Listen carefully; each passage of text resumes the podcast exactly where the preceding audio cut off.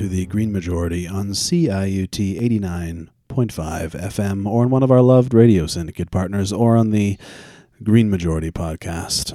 I am David Hostetter with Stefan Hostetter, How you doing? and we would be joined later by Tim Nash. Hurricane Isaias is the earliest ninth named storm ever recorded in the Atlantic, and according to Democracy Now, quote, 2020's hurricane season is on pace to break the previous record set in 2005.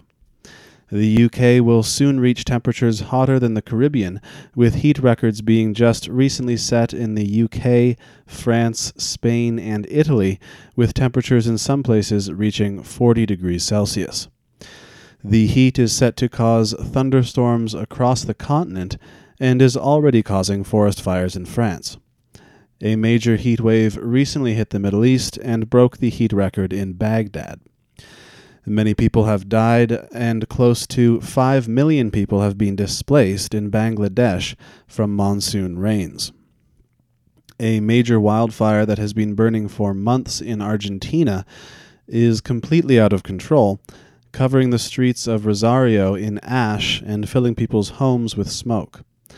Ecologist Laura Prawl told Ukigoni regarding the fires for The Guardian, quote, The real problem is that 2020 has been one of the driest of recent years, which causes two problems.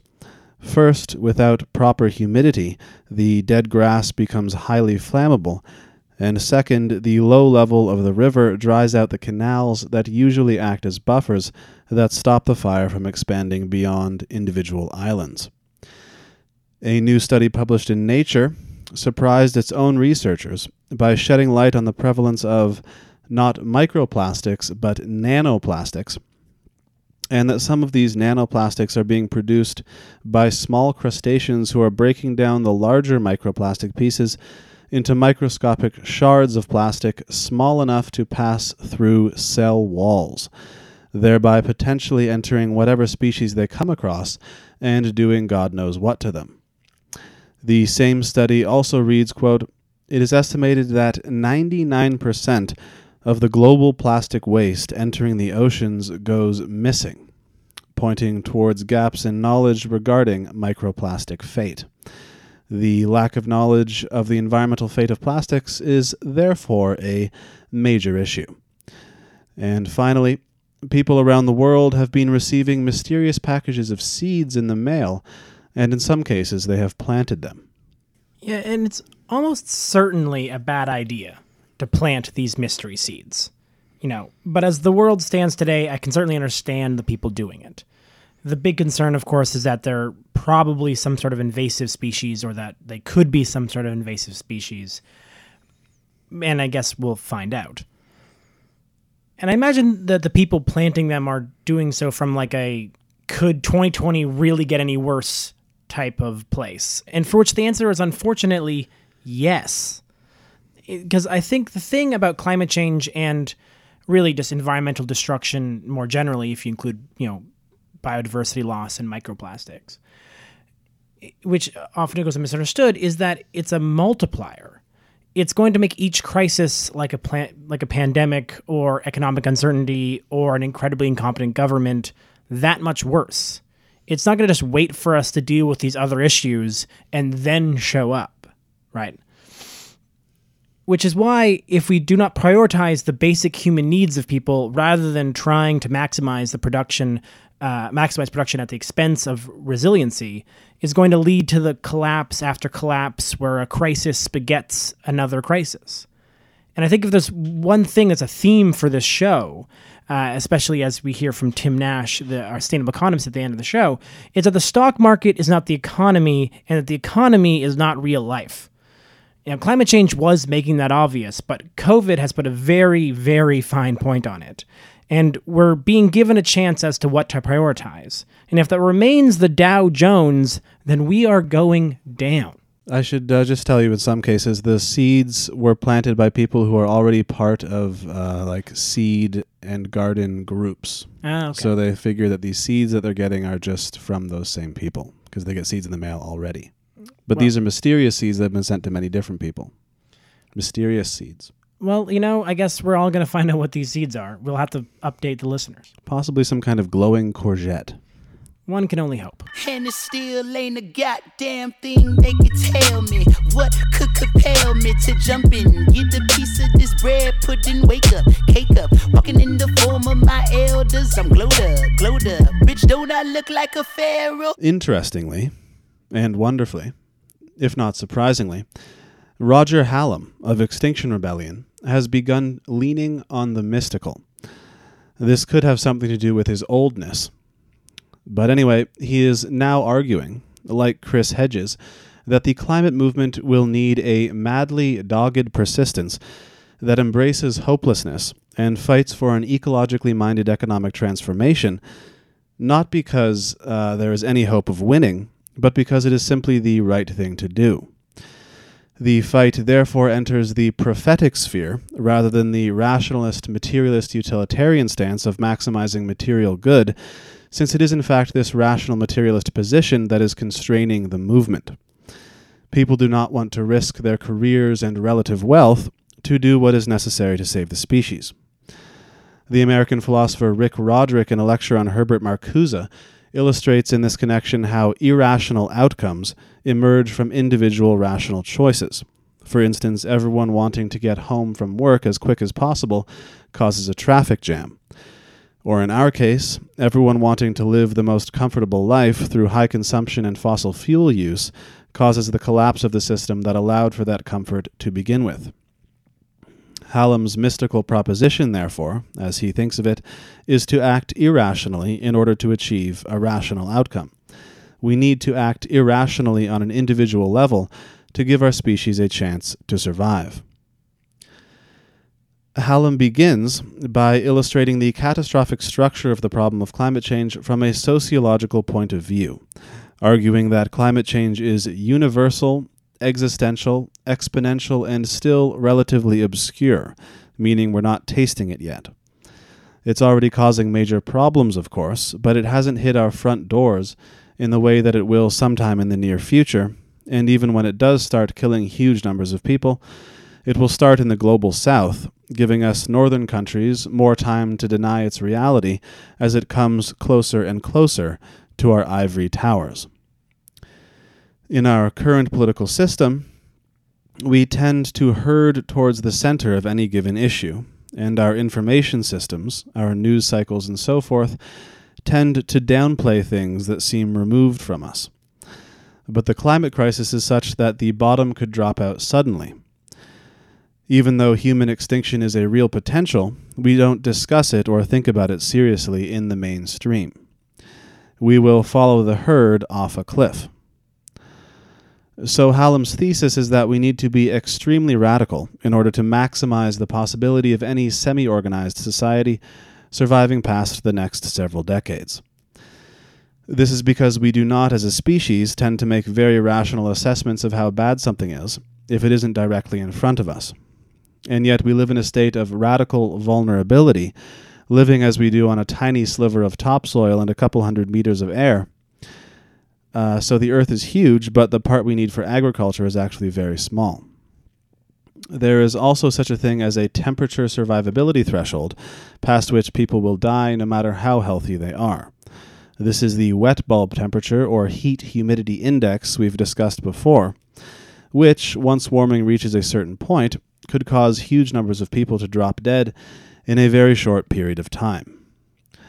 Hallam goes on to argue that Extinction Rebellion has become less radical as more people have joined it and has anchored itself in a position that, if maintained, would still lead to the extinction of the human race. The organization, or whatever activist effort, has to maintain its footing in the spot that science says is necessarily radical enough to properly change our society in the short time we have left. The organization's structural problem in this regard is that the movement has become is that as the movement has become popular, it has attracted liberals and become conventional and acquired institutional inertia by which people within the movement don't want to become radical enough because no one else is. In addition, making the movement as big as possible through alliances between different groups is not sufficient for structural change, societal structural change, because the problem isn't directly in our faces the way a brutal dictatorship would be. In other words, you cannot just tell people the truth about a crisis in the future. There has to be a strategy for maintaining the centrality and salience of the truth. Revolutions, however, tend to come out of nowhere because societal change tends to happen suddenly, even if it's been building for some time. The kind of crisis that historically forces revolution and reorganization, like the state running out of money or people running out of food, is now inevitable, since we've been ignoring the science for so long and have already locked ourselves into a certain amount of global heating. The argument is that the possibility of a clean and steady transition to a sustainable economy is already out the window, given the type of warming we're already locked into. Furthermore, if we take Russia as an example, in 1917 as well as in 1989, it was those who had stayed consistently radical, who had previously been on the margins of political life and who appeared to have the least chance of gaining power, who ultimately triumphed politically once the crisis actually hit. So, when an ecological crisis of sufficient intensity hits our society, we can bet that it will be the radicals who will ultimately gain power. That is, whoever's able to fix the economy quick enough to maintain a relatively stable societal organization. And it isn't guaranteed that these people will be democratic. They could easily be eco fascists. So the question becomes, Hallam argues, how the democratic leftists in the climate movement can remain radical enough, that is, in line with the radical truth of climate science, in order to gain legitimate power when the crisis hits. To do this, either a leader has to emerge to maintain the radical position no matter what, or the upper working class and the lower middle class uh, have to join the fight. And these are the revolutionary classes anyway, since they have enough free time to learn about what's happening and are facing the brunt of the problem. Or democratic deliberation can be used to radicalize people through free communication. The climate crisis is the kind of truth that inherently radicalizes people because of how absurd our consumer driven society seems in the face of it. Citizens' assemblies, for example, are groups of regular people that, insulated from the larger society and given access to scientific truths and expert opinions, tend to form much more radical positions than people influenced mainly by social media and the news cycle. This happened just recently in France, for instance, when the Citizens' Assembly on Climate Change convinced the government to commit $17 billion to the cause. We had an in depth discussion about citizens' assemblies last year on this show, which you can find on our website. In any case, Hallam sums up his presentation by arguing for a shift in the climate movement towards what he called a prophetic orientation that recognizes the material world as just one potential construction. The material world, in other words, is not the entire world. There is much else besides. And this orientation, which, from a personal perspective, loses interest in the fate of the individual body, is able to move beyond the confines of petty self interest towards a grander effort that is radical and fearless enough to embody the solution we need. It is a position in which one has lost all hope for oneself, since death is inevitable and our careers are doomed in the face of ecological collapse, and they didn't matter anyway. That is then paradoxically able to energize the resistance that will bring about the survival of the species, and maybe even the survival of organized society in perpetuity. The position approaches the mystical, according to Hallam, since it's motivated by something beyond rational self interest. As Alexandria Ocasio Cortez said during her congressional campaign, if she were a rational person, she would have dropped out of the race long before her victory.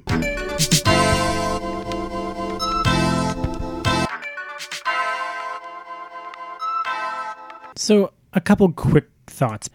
The first is this is actually a super interesting contrast, I think, with the interview that comes comes later, because there are sort of two ways to try to solve a problem right? You you either look where you are and project forward and try to imagine you know the steps you need to take to get to where you need to be or you choose to where you need to be and and work back. And i feel like the the work that sort of Tim uh, and uh, and others work on the same economy kind of stuff focus on is is the is the from now forward steps.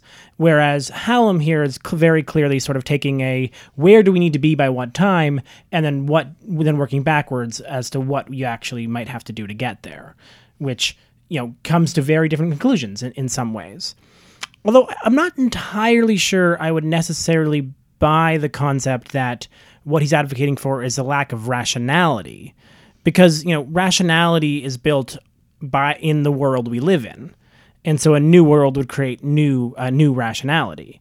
And so while I certainly understand the concept of you know you you have to give up a lot in some of these actions to to lose uh, to to be able to get where you need to be and to, to push forward and, and to sort of demand the the world we need you know, as you even mentioned in in these in these revolutionary moments, those who with, with who stood true to those values ended up coming out on top. And if that's not the rational position, then how is that not where we're going? Well, like Vladimir Lenin didn't really come out on top in the end, nor Right. did nor did Trotsky. All right. Well, fine. The, the Russian example is maybe not is maybe not perfect for well, many many reasons. But but I still think there's a point here to be made that you know when you think about other even other ways of life and either even other you know value systems that that that those value systems create a rationality that would be very in line with some of the stuff that I'm sure Hallam would support. You know, and so when you're bringing in an anti-colonial lens, for example, uh, that response and, and, uh, and rationality within those lenses, I think, are much more welcoming to a response that may see significant decreases in, say, the stock market or something. You know, and you'll hear in the in the interview with with Tim later on that, that the stocks and stock prices are largely due to the quote unquote confidence in the returns over the long term. And so the reason we haven't seen a decrease in stocks is in part because of this, because of the fact that investors remain confident that 30 years from now, you know, the the Netflixes of the world will remain making money. Which you know, when you listen to Hallam and you re- listen to climate science, these investors clearly have not exactly reckoned with climate change to the extent necessary. And ultimately, what we will experience over the coming years, I think, will be this push and pull for this reckoning. Full time killing, bad hole driller, chowder for the kitten, mellow yellow lemon, glowed. The province of Alberta is changing its rules for oil and gas wells to avoid orphaning too many of them in the future. The Edmonton Journal reports that it's the first time in decades these rules have been overhauled, which makes sense given that the province already has 91,000 inactive wells and 73,000 abandoned ones. Companies under the new rules will be forced to spend a certain amount each year to help clean up various inactive structures and will be financially assessed before they're allowed to build new wells. There will also be a new process for landowners to get stuff cleaned up on their land. All this stuff, however, has been, as Alberta NDP environment critic Marlin Schmidt said, short on specifics. The devil is in the details, and nothing that the UCP has done has given them much credibility for their work. You know, and I, I would have to read more about this, but up until this point, oil companies were supposed to be paying into a you know a a fund that was going to clean up these wells in the first place, and uh, these these the abandoned ones at least the inactive ones are still actually on the books of, of the other groups as we discussed in our previous interview uh, with uh, Julia Levin of Environmental Defense. And so I'm not entirely certain how much stronger these are, and and until they sort of come out with specifics, I'm not holding my breath. But these this is going to be a huge issue. The the am- amount of money necessary to clean up these wells effectively, and the amount of money that these oil companies have left. Uh, on I, on the public purse, whether or not it's Alberta's expectation to clean up these wells or the their failure to pay you know, more local taxes to to cities and, and counties in the areas is, is is with well within the millions, if not in the billions of dollars. And so we ha- this level of scrutiny has to step up and you know, if this does something great, but again, the UCP is not someone you should trust when it comes to regulation of Alberta's oil economy. The massive Vista coal mine expansion, which we discussed in depth two episodes ago, is now officially subject to a federal review after Environment Minister uh, Jonathan Wilkinson, federal Environment Minister, recently changed his mind because it seems like the company filed two separate applications for what is essentially the same expansion in order to avoid the federal assessment. Wilkinson's statement reads, quote, Considered together, the area of mining operations for the projects would be just below the 50% threshold and at 18,683 tons per day, well above the coal production capacity threshold of 5,000 tons per day described on item 19A of the Physical Activities Regulations. The minister considered his previous decision regarding the Vista Coal Mine phase expansion project, the new information regarding plans for further expansion of the Vista Coal Mine phase project, the Vista Coal underground mine, and additional indigenous and public concerns received regarding the projects. The minister acknowledges that, cumulatively, the projects may result in adverse effects of greater magnitude to those previously considered. Yeah, this is 100% the federal government feeling the push of civil society. So, for anyone who sort of brought this to the forefront and pushed for it, congratulations. This is a win and it should be understood as a win. However, it is one of those wins that should not have been necessary in the first place. You know, Canada should not be in the game of coal while pretending to take climate seriously you know, obviously the purchase of the Trans Mountain Pipeline had has had similar impacts uh, and similar implications as to the two-sided. Uh, the, the, sort of speaking out of two mouths that we're currently experiencing from the federal government in the first place, but still, this this mine in the face of everything and still mining coal in the face of everything when we're seeing more and more of Canada try to actually phase out coal plants altogether, as Ontario already has done quite, quite some time ago, is in another example of just how much, you know, we're still trying to make we're trying to get as much money out of pulling out of out of pulling you know the natural resources out of the ground before the economics you know shuts us out. And that is unethical uh, let alone bad economics you know given how quickly everyone is shifting away from this. And finally the major french oil and gas company total is pulling out of the oil sands as well as the canadian association of petroleum producers. The company has written off its $9.3 billion stake in Albertan oil and labeled its investments stranded assets, since it considers high cost oil reserves set to produce 20 years from now uh, to be no longer viable. It has also said that the Canadian oil lobby's public positions no longer align with Total's climate ambition statement. Total's statement reads in part, quote, Total is committed to helping solve the dual challenge of providing more energy with fewer emissions we are determined to advance the energy transition while also growing shareholder value. Today, we are announcing our climate ambition to get to net zero by 2050, together with society. So many parts of that statement make me mad, let alone the quote, while also growing shareholder value. This is the problem. You know, the oil industry and the fossil industry and the economy itself is so beholden to quote unquote shareholder value that it is in absolutely no way committed to taking societal needs seriously. And we, you know, we'll come. We've been promising this, and I think it may be next week or as soon as we get Lauren to come back on the show. Definitely next week. Definitely next week to talk about the the part of the problems with the concept of net zero, and especially especially when fossil fuel companies start pretending that that's what they're going for. The only way a fossil fuel company can go to net zero in a way that should be listened to is by stopping pulling any oil out of the ground. And so far, none of them have committed to that piece, and so none of them should be taken seriously.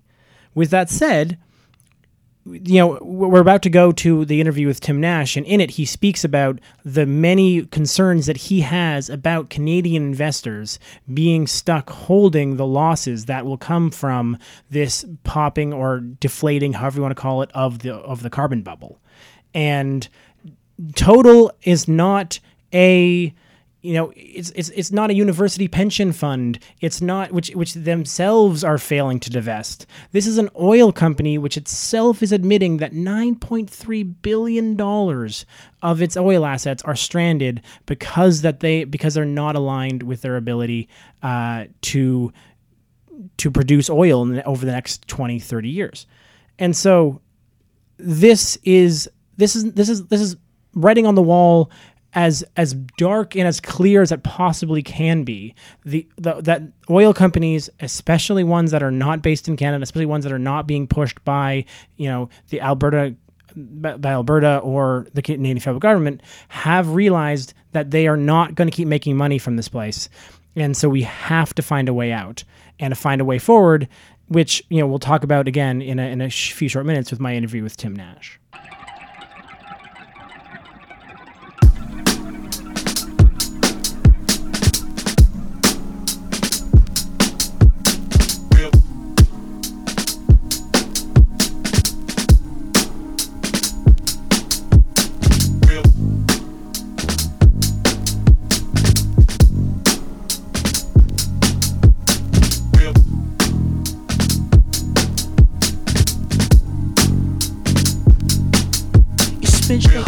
Life out in the spotlight. But something had to pull you back to the starlight. Cause even when you're far out there in the sun, you're still in the hands of the one who cares for you.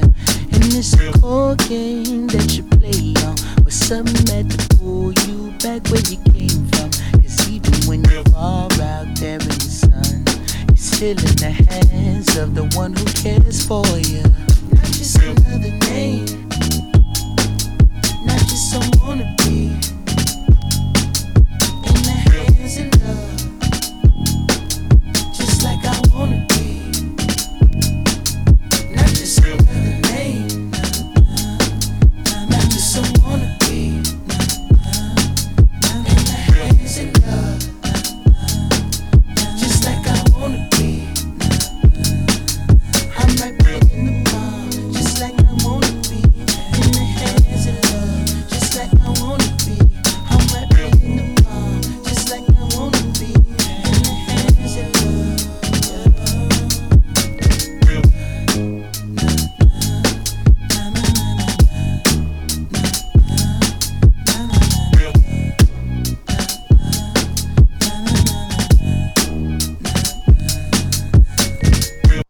Welcome back to the Green Majority here on CIUT 89.5 FM, or perhaps one of our wonderful radio syndicates across the country, or maybe on the podcast which you can found at greenmajority.ca. We are here uh, with longtime friend of the show, to my understanding, reigning champion for most times as a guest on the show, uh, our sustainable economist, uh, Tim Nash. Welcome. Thank you so ha- so much for having me back on the show.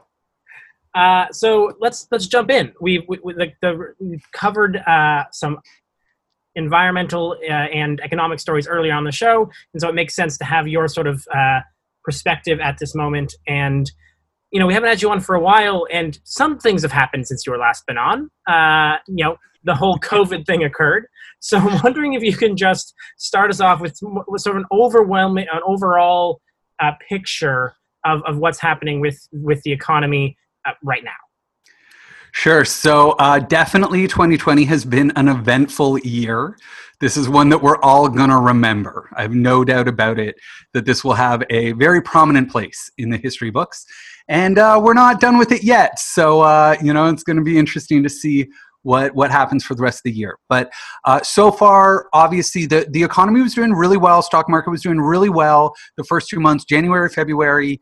You know, really everything was going as planned uh, uh, with very steady sort of economic growth. And then COVID hit, and people panicked.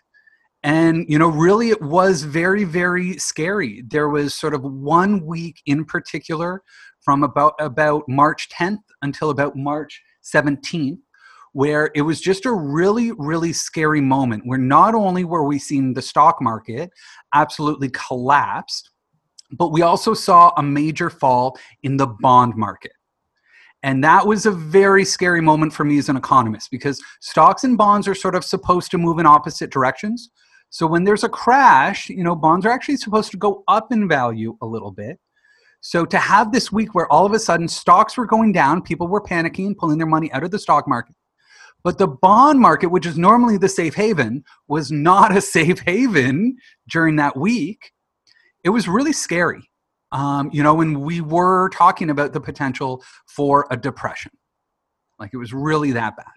Now, uh, uh, the governments and the central banks moved in very quickly. They moved a lot faster than they did in 2008, 2009. And right around March 17th, they provided stimulus and support. Now, a little bit concerned with the central banks that maybe they went too far, you know, rather than just sort of printing money, which is, you know, this idea of, of kind of a quantitative easing and the way they did it in 2008, 2009. Uh, they actually started buying corporate bonds on the market. And what that did is really provided a support level for those bonds so that companies weren't going to go bankrupt and weren't going to you know watch their bonds fall to pieces as well so really provided a lot of support for the economy but you know there are definitely some long-term implications. We do not know what those full implications are going to be so there are some concerns there. But really they moved swiftly and sort of with authority and uh, and really kind of swooped in and i would say kind of rescued things. That it was looking pretty bleak there in march and then once that government support uh, uh, kicked in, that's when you know really we started to see the market stabilize and start to bounce back. Now, what's been really interesting is that in the bounce back, the stock market really has bounced back. That as we're look, uh, looking at it, as I'm looking at it today, the broad stock market is basically back to where it was at the start of the year. So we saw like a 30% crash and then pretty much a bounce back right back up to where it was. Unfortunately, the economy, the real economy, is still in dire straits. That we saw the GDP figures come out last week that were very bad. Everyone knew they were going to be bad, but these were really bad. That we are, you know, definitely in a, a pretty severe recession right now. Unemployment numbers are really high, and yet, you know, there is this idea that CERB is going to be ending that you know in the US there's a lot of politics that they might not get their next round of stimulus checks that you know all of these mortgage deferrals that happened you know we kind of kicked the can 6 months down the road. Well guess what? It's almost been 6 months. So are we going to kick it a little further down the can? We don't know. And that really this uh, uh, this pandemic has further separated the rich and the poor. That people are really experiencing the pandemic d- differently. That if you're wealthy and you've got money and you've got a nice blue collar job that you can do from your home office, right? And you've got money in the stock market that bounce right back up, then you're sitting pretty. You're probably not spending as much money as you were before. I mean, there's not much to do. So you're probably saving more money and have more money to save and invest than you did before. But if you were struggling before, you know, if you had a low income job, if you were, you know, on EI or, you know, really kind of struggling before the pandemic, you are definitely struggling now there's no way that things have improved for you you know that maybe you did receive you know a little bit of a, a, a cushion or like a, a time buffer over the last few months with the government support. But now that we know CERB is coming to an end i can only imagine the stress that so many families are feeling right now. Uh, food banks are demand is at an all-time high. And really i would say there's just been this massive bifurcation you know that whatever gap was uh, we had in terms of inequality between the rich and the, and the poor before is now an absolute chasm um, that again you know it'll just be very interesting to see how this all plays out over the next few months. Yeah and, I, I, you make an interesting point there to almost compare comparing the the fact that we've seen the stock market bounce back uh, and yet the real economy not is is actually highlight is highlighted or highlights that exact distinction that you just made between those people who are you know i think 30 million americans are currently facing the p- potential of losing their housing and yet you know Jeff Bezos has made 42 an extra like 42 billion dollars or whatever that number was. You know, That's right. And and was it and so I I guess what is interesting is the stock market. My understanding is was supposed to at least in some way be connected to the economy, and it seems as if that that difference has become either maybe was never there, but it seems to have uh, completely broken. And and like, are we expecting that to eventually come back, or or like what's going on? Sure. So there are really there are a couple different reasons why the stock market has bounced back as much as it has while you know a lot of the, the the the, lagging indicators things like unemployment and gdp just simply have not. So remember that the stock market is a leading indicator meaning that it is trying to predict the future. So a stock price today is really of a, a reflection of the estimated profits over the next 20 to 30 years and then kind of you know you discount them backwards into what's called the net present value to say how much that company is worth right now. So you know if this is a bit of a blip in history where you know we get a vaccine and everything goes back to normal and this really was you know 2020 that strange year you know but then everything came right back then you know it makes sense that you know the stock market wouldn't be down very much that really if we take a long-term view on this over the next 20 years you know how much is covid really impacting things? Um, as well really it is that government and that central bank support stepping in and really propping up the stock market frankly. You know when i look at how much money uh, from these stimulus programs um, and the quantitative easing that has gone into providing liquidity to the, the, the markets versus how much has actually ended up in the pockets of regular citizens. You know it's shocking like 2008 2009 i referred to the, the the packages there as sort of the biggest gift to the world's wealthiest in the history of the world and this has now eclipsed that you know and here they are able to the central bank is buying these corporate bonds is buying corporate debt. You know how come they're not buying student debt? Or in the us how come they're not buying healthcare debt? It strikes me that those things would be much more valuable to the real economy.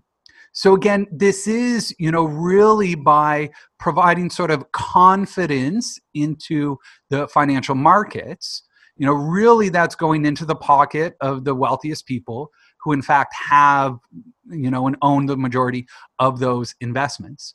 Um, and it's not going to the people who i think are actually drive the real economy i.e consumers. So that's why you know i am really worried about some of the knock-on effects some of sort of the domino effects that we're starting to see happen as it relates to commercial real estate where you know businesses are going bankrupt and you know all the impacts that that is going to have of unemployment you know when CERB runs out what are people going to do? How are they going to get by? You know what's going to happen to their spending? This is money you know that most people would get that CERB check and spend it right away on rent and food and utilities and all these wonderful things. They don't have that money they don't have money to spend you know that's that's going to ultimately hurt the economy. So you know really and the other thing to remember is that the stock market is all about confidence. So it's not really a measure of the real economy it's more a measure of sort of the confidence of the wealthiest people. Hmm. And that confidence is really starting to manifest itself in funny ways. Obviously, tech has done phenomenally well during COVID, and the largest tech companies have just absolutely become that much bigger. And, you know, it's been really interesting following a company like Tesla, where, you know, their stock price has just jumped up so high that it's really hard to imagine you know that that even the profits over the next 10 20 30 years how that could justify the share prices. But hey like if you own shares of tesla going into this uh, uh, uh, um, uh, pandemic you know you're really happy right now. You are absolutely sitting pretty. That there's no doubt that there are a lot of people in the world that are feeling very confident or sort of bullish on the market you know despite everything that's going on. Yeah that's it's it's consistently a, a, important reminder of how much that the these these stocks don't actually represent uh, so much of what the daily the daily experience is especially and, and i think this if anything has made it more obvious it is it has been this experience in the last last six months. I I have a small question uh, as to what you would, which is sort of I'm not a part of the questions I was expecting to ask, but I'm, I'm a little curious about your position about uh, what you would, what it would take in the real economy to sort of burst the bubble of confidence that exists right now in the in the in the stock economy. Yeah, I mean, and again, with all the government and the Fed support, you know, a lot of investors are acting as if there is no risk. Hmm. Uh, that said, obviously there's risk. And again, it's more a measure of confidence. So we went from greed in all of last year and like January or February, it was greed, to abject fear in March, where everyone was so afraid. Like you remember that, right? When we Oh, had to shut down and Yeah. we went into lockdown for the first time, like that was fear and borderline panic the way people were buying toilet paper. and that now we've kind of gone back to greed. Hmm. That because of Fed support and because of, of all these things, and there are a lot of people that started actually investing for the first time. You know, it was really interesting. Something I've been following is that a lot of gamblers turned to the stock market, that casinos closed, and there were no sports to bet on. So a lot of these like sports gamblers oh, got online trading accounts and started buying, and they bought. They started buying when everything was going up. Right. So they've only been in this up market, so they think it's the easiest way to make money. Right? So, you know, again, a lot of greed uh, and and frankly a lot of hubris, like there is overconfidence. And so, you know, the major risks that I'm seeing right now that would affect the stock market. So, number one would be a second shutdown in the US. That obviously a lot of states are moving in the wrong direction there. That, you know, a lot of the stories I'm seeing, and so much of this is tied to schools reopening in September that if we don't get that right and if it's a problem and if we see a surge in cases and the economy has to shut down again obviously people are going to lose a lot of confidence. Um, and that number two is the political risk. Now you know six months ago we would have talked the political risk was well what if bernie sanders gets the nomination? Obviously he didn't.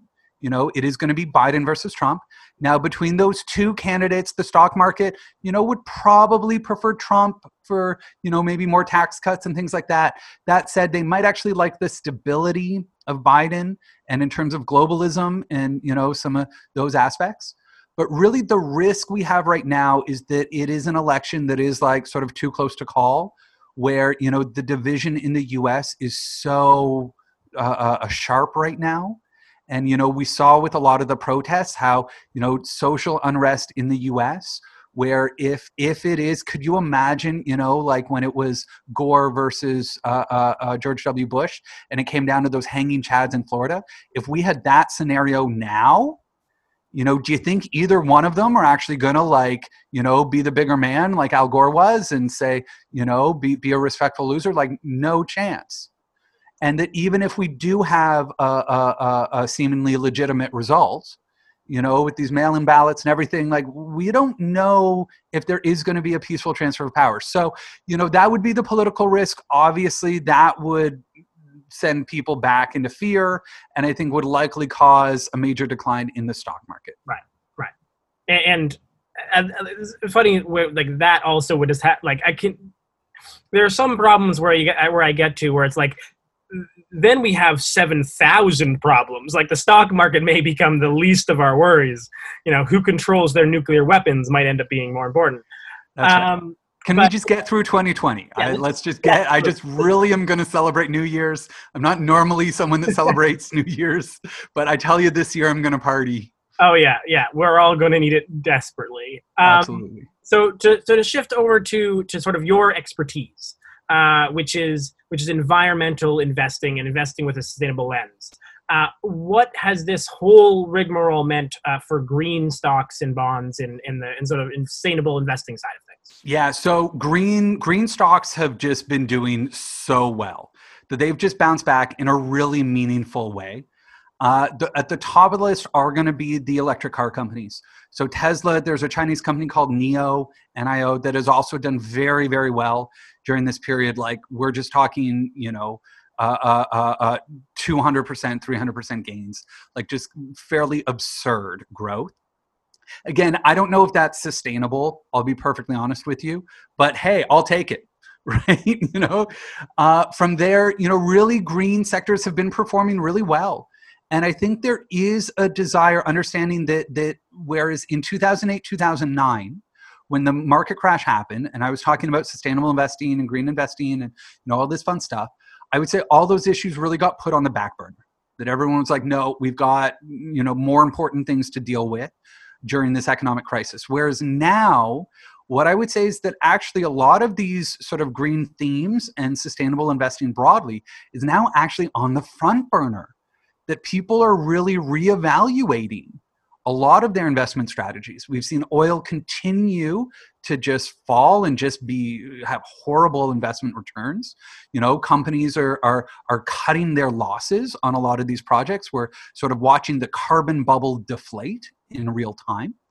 And really, I think people are looking for the story of what's next. And I think that the green sectors really kind of fill that narrative. That uh, uh, I'm hearing a lot of this term sort of let's build back better that there's an opportunity for these Green New Deals. Uh, so in Europe, they just passed a 500 billion euro green stimulus package, which is just massive, the largest green stimulus package ever in the history of the world. And Joe Biden announced a $2 trillion, you know, effectively a Green New Deal. They're not going to call it that because I think for political reasons, that that's considered, you know, a little too out there or wacky or whatever. But I mean, hey, two trillion dollars for for green sectors over four years, um, you know, very very ambitious there.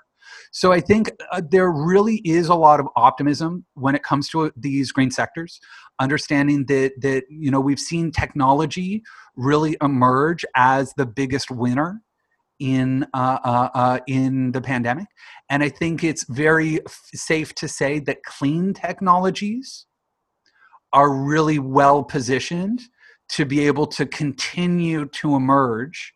Um, you know, as the pandemic drags on, and then ultimately as we emerge post-pandemic.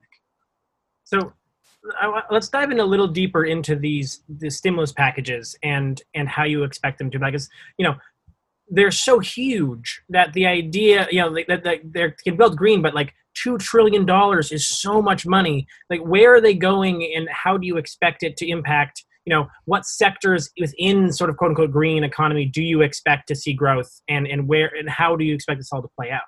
It's it's going to be really tricky. There's a lot we don't know. Hmm.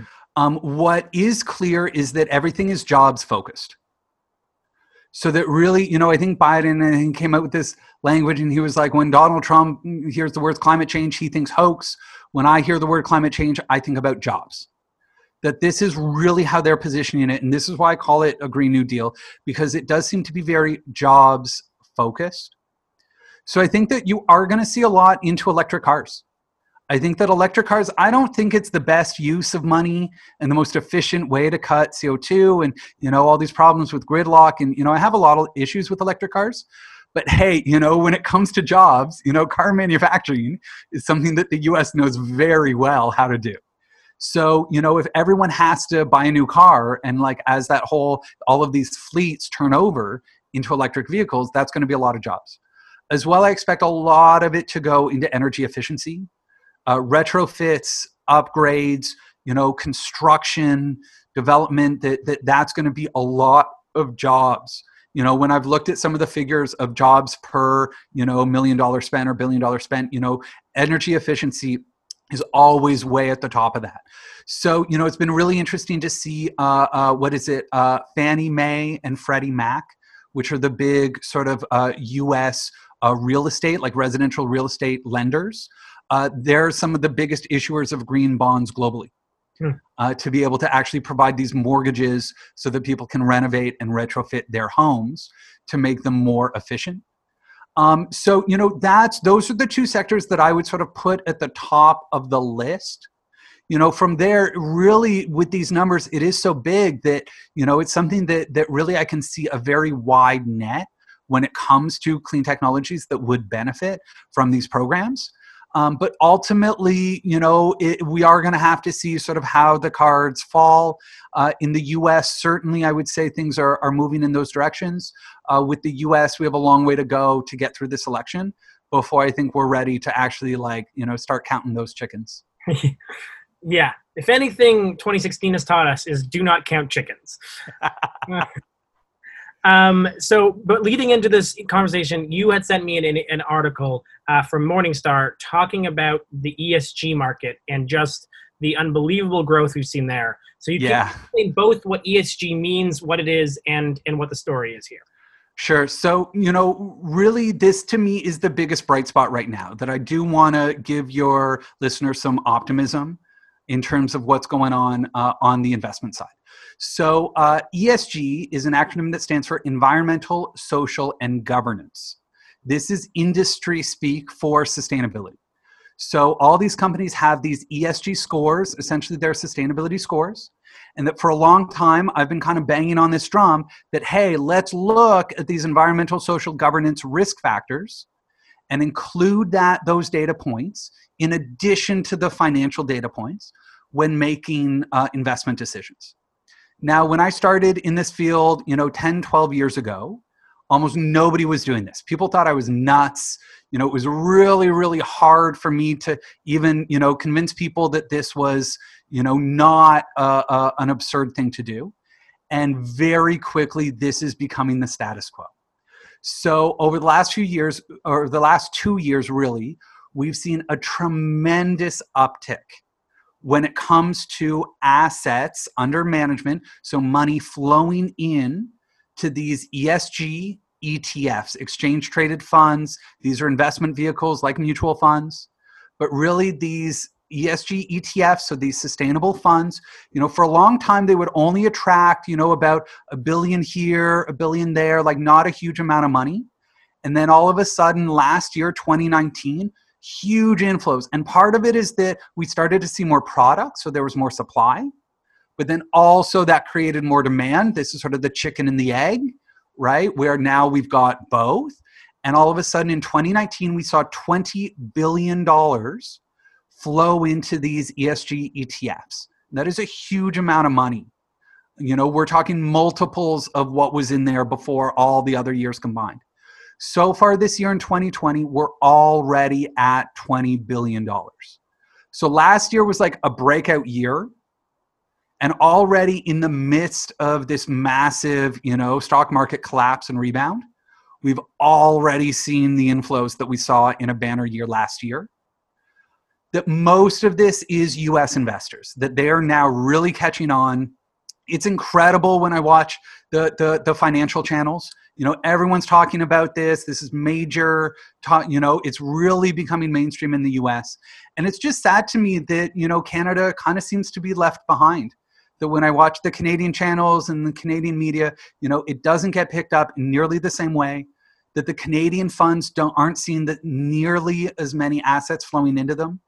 That you know i am really worried that canada is going to be left behind in all of this you know that basically when trump got elected i remember you know i probably came on the show and said this that you know this is canada's chance that we now have 4 years to be able to get ahead of the US on this issue let's let's clean things up and let's right and let's let's become a leader in the green economy um, and we've squandered those four years. I mean, we're still debating pipelines here. It's ridiculous.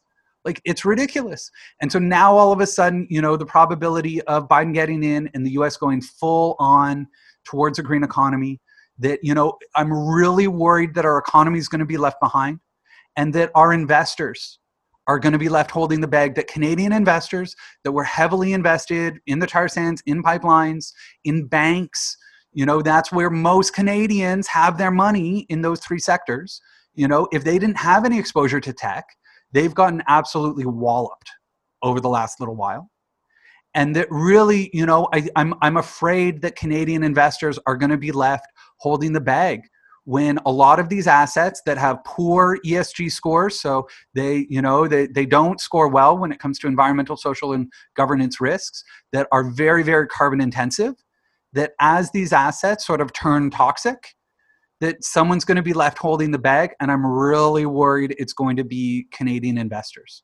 So, you know, the bright spot here is that the stock market is actually kind of leading the charge towards a sustainable economy. There's actually a little fight right now with Trump and you know his Department of Labor is trying to, you know, knock down these ESG regulations and there's a huge pushback against that.